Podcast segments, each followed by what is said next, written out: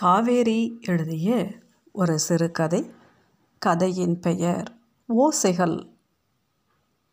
பகல் பூரா மனிதர்களை தணலாய் தகித்து சுட்ட பின் ஏதோ பிராயச்சித்தம் செய்வது போல மாலையில் சென்னை கடல் காற்றை குழுகுழுவென்று அள்ளி வீசியது. மூதுரை வழியாய் வந்த மாலை மயக்கம் உஷ்ண தேசமான இந்தியாவில்தான் சூரியன் முழுகிறவுடன் வரும் இந்த நேரம்.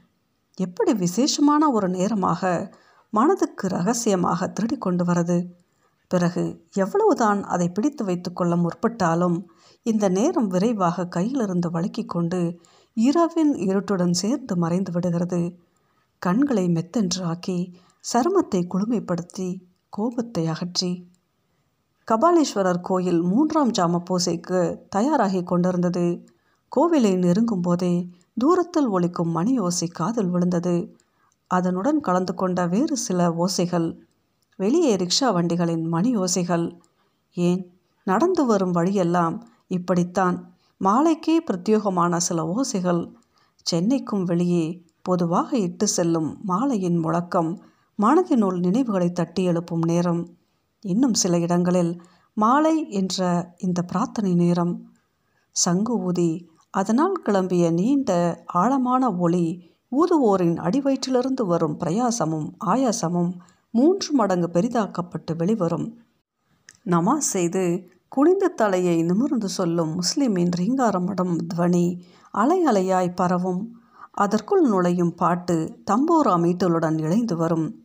காலை பகல் முழுக்க வெவ்வேறு போராட்டங்களுடன் வேலை செய்து உரம் ஏறிய உடம்பையும் இறுகிய மனதையும் நிகழ வைக்கும் ஓசைகள் அடங்கிய மாலையின் ஒருமிப்பு. மற்ற எல்லா புலன்களையும் அடக்கி காதை மட்டும் தீட்டிக்கொண்டு சப்தங்களை கேட்க தூண்டியது. கபாலீஸ்வரர் கோயிலுக்கு அண்மையில் இருந்த ஒரு அரச மரத்தின் இலைகளை காற்று அலைந்து கோதிவிட்டு எழும்பியது.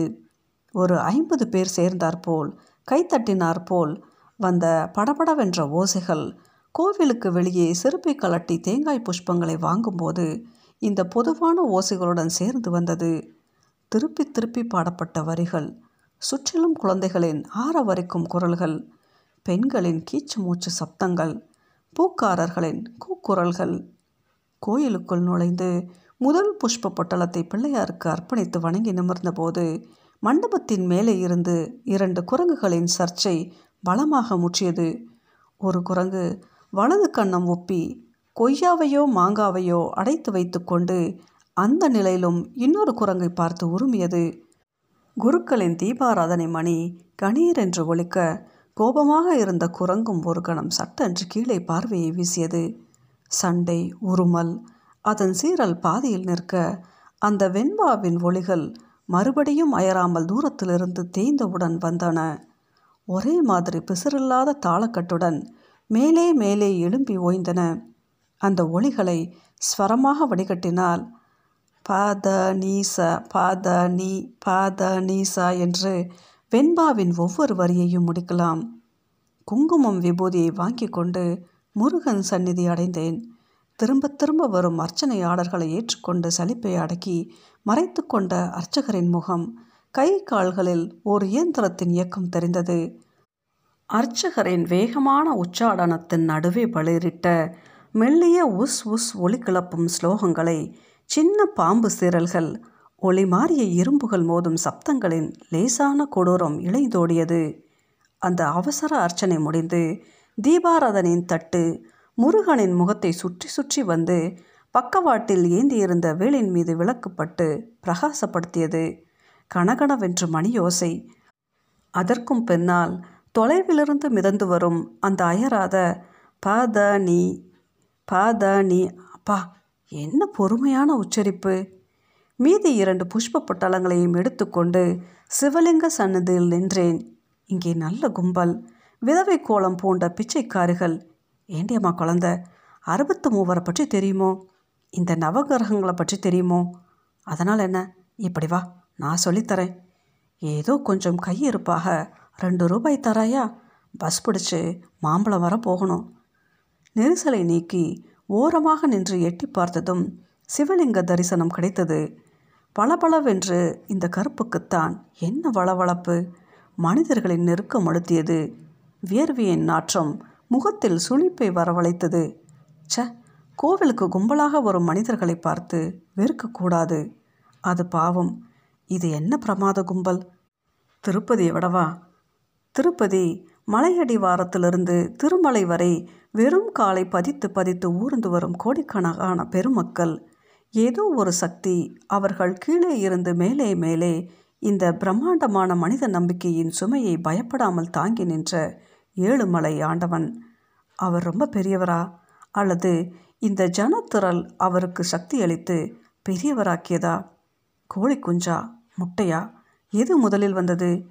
இங்கேயும் இந்த கும்பல் வியர்வை நாற்றம் பக்கத்தில் யாரோ கொண்டு வந்திருந்த பச்சை துளசி மாலையின் மனம் வியர்வை நாற்றத்தை துல்லியமாக விரட்டியது. பூவுடன் நாரும் சேர்ந்தால் அண்மையில் கிசுகிசுத்த பேச்சு குரல்கள் நசுங்கிய ஒரு குழந்தையின் அழுகை பிறகு திரும்பி திரும்பி ஒரு லயத்துடன் வரும் ஒரு ஒளி பிதற்றல் மாதிரி. என்ன? பிதற்றலா? சூடம் காட்டி தீர்த்தம் உள்ளங்கையில் வாங்கி வாயில் விட்டு கொண்டதும் அதன் கற்பூர துளசி வாசனை அம்பாக உள்ளுக்குள் பாய்ந்தது. அடைந்த காதுகள் தெளிவாகின. தாளக்கட்டுடன் ஒழிக்கும் இந்த ஓ ஆ ஔ ஓ அண்மையிலேயே இப்பொழுது கேட்டது. வெண்பா இல்லை. ஏதோ விகாரமான ஒளிகள் அப்போ அந்த பாத நீச பாத நீச அது என்னவாயிற்று இரண்டிற்கும் ஒரே தாளம். ஆனால் இது மட்டும் அபஸ்வரமாக ஒழிக்கிறதே கடைசியான புஷ்ப பட்டலத்துடன் தேவி சன்னதிக்கு வருவதற்குள் இந்த அபஸ்வர ஒளிகள் பயங்கரமாக நெருங்கின. சன்னதியின் இடது புறத்தில் கண்களை மூடியபடி உடம்பை தலையை ஆட்டியபடி ஔ ஓ ஆ என்று எழுத்துக்களை வக்கிரமாக ஒழுங்கற்ற வரிசையில் போட்டபடி அவன் நின்றான். முப்பத்தைந்து நாற்பது வயது இருக்கலாம். நிகுநிகுவென்ற தாம்பர கலர் மேனி மேல் சட்டை இல்லாமல் இடுப்பை சுற்றி ஈர ஜருகி வேட்டி அணிந்திருந்தான். அதையும் சுற்றி கட்டிய சிவப்பு பட்டு பாரிச வாயுவால் ஒரு பக்கம் முழுக்க வாயும் கோணி போயிருந்தன. ஒரு பக்கத்தில் கண் புருவம் மூக்கு நுனி எல்லாமே இழுத்து கொண்டிருந்தது. அதே பக்கம் கை உசுரே இல்லாமல் ஊசலாடியபடி தொங்கியது. அந்த பக்கத்து கால் சூம்பி தொளதொளவென்று பாதம் பதியாமல் தொங்க ஒரு தூணில் ஒருக்களித்து நல்ல கால் மேல் கால் ஊன்றியபடி அவன் ஆடிக்கொண்டே இருந்தான். கண்கள் இரண்டும் இருக மூடியிருக்க நல்ல கையால் ஒவ்வொரு முறையும் ஆள்காட்டி விரலால் உள்ளே இருக்கும் அம்பாளின் திசையை காட்டி ஓ ஆ ஆ என்றான். ஒரு மாதிரி போன பாத நீச பாத நீச இந்த அரை மணியாய் ஏன் இதற்கும் முன்னதாகவே இவன் பாடிய வெண்பா நாக்கு குளறி வார்த்தைகள் இசைக்கேடாக சிதறி விழுந்தன. பொட்டலத்தை கொடுங்கோ கோத்திரம் என்னவென்று சொன்னேன்? ஊ ஔ ஆ. உங்களை தான் கேட்டேன். கோத்திரம்? ஆ பாரத்வாஜம். பொட்டலத்தை வாங்கிண்டு என் கண் பார்வையை கவனித்த அர்ச்சகர் சொன்னார் நல்ல பெரிய வீட்டு பையன்தான். வீடே பாட்டு ஞானத்தில் தோய்ந்திருக்கும். பாவம். பாரிச வாய்வு இவர் வாயை அடைத்து முடமாக்கி வைத்திருக்கு. தினமும் வீட்டில் இவரை இப்படி அனுப்பி வைக்கிறாங்க. ஒரு நம்பிக்கையில். எல்லாமே நம்பிக்கை தானே அர்ச்சகரின் சோத்திரங்கள் அந்த ஓலமிடும் ஒளிகளுடன் சேர இரண்டும் மோதிக்கொண்டன. வயிற்றினுள் சின்னதொரு குளிர் நடுங்கி என் உடம்பை ஒரு முறை ஆட்டியது. கண்களை அவன் ஒரு கணமாவது திறப்பானே என்று திரும்பி பார்த்தேன். இறுக போர்வை போல போர்த்திய கண் இமைகளுக்குள் வியாபித்திருக்கும் இருட்டில் நம்பிக்கை விதைக்குமா? அவன் உடம்பு பிடிப்பில்லாமல் ஆட்டம் கண்டிருந்தது. பிரதட்சணமாய் வலம் வந்து வணங்கி எழுந்த பின் கடைசியாய் அவனை ஒரு முறை பார்த்தேன். வெளியே வரும் வழியெல்லாம் இந்த ஓ ஔ ஆ துருத்தி கொண்டு வந்து ஆக்கிரமித்தது. அம்பாளிடம் முறையிடும் அவன் பிரார்த்தனை ஒரு நிந்திதா சோஸ்திரமாய் கோபமும் ஏமாற்றமும் ஆவேசமுமாய் தாளம் போட்டு ஒழித்தன. குளிரும் நாக்குக்குத்தான் இப்படி கூசாமல் வசவுகளை வாரி இறைக்க இறைக்க உரிமையுண்டோ? ஏன் இப்படி பண்ண நீ? உனக்கு கண்ணல்ல? நான் இப்படி கத்துறனே. உனக்கு காது இல்லை மாலையின் வெண்மையான அமைதியை கந்தல் துணியாக கிழித்தெறிந்த ஓசைகள் தூங்கும் கடவுளின் பள்ளி எழுச்சி. இக்கதை காவேரி என்னும் லக்ஷ்மி கண்ணன் எழுதிய இந்த சிறுகதையின் பெயர் ஓசைகள்.